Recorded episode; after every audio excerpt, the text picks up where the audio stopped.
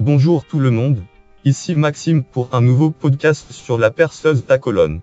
Et aujourd'hui, j'ai décidé de vous présenter la fameuse perceuse à colonne Bosch 40.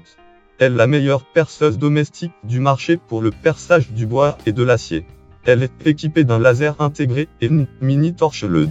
Elle vous permet de travailler avec une précision maximale au niveau de la pièce à usiner, même si cette dernière est de petite taille. Le meilleur produit recommandé pour les bricoleurs. Souvent utilisé pour la fabrication de meubles, le bricolage, le modélisme et la restauration, elle est le numéro 1 des perceuses quasi professionnelles actuellement en vente. Son prix est de environ 275 euros.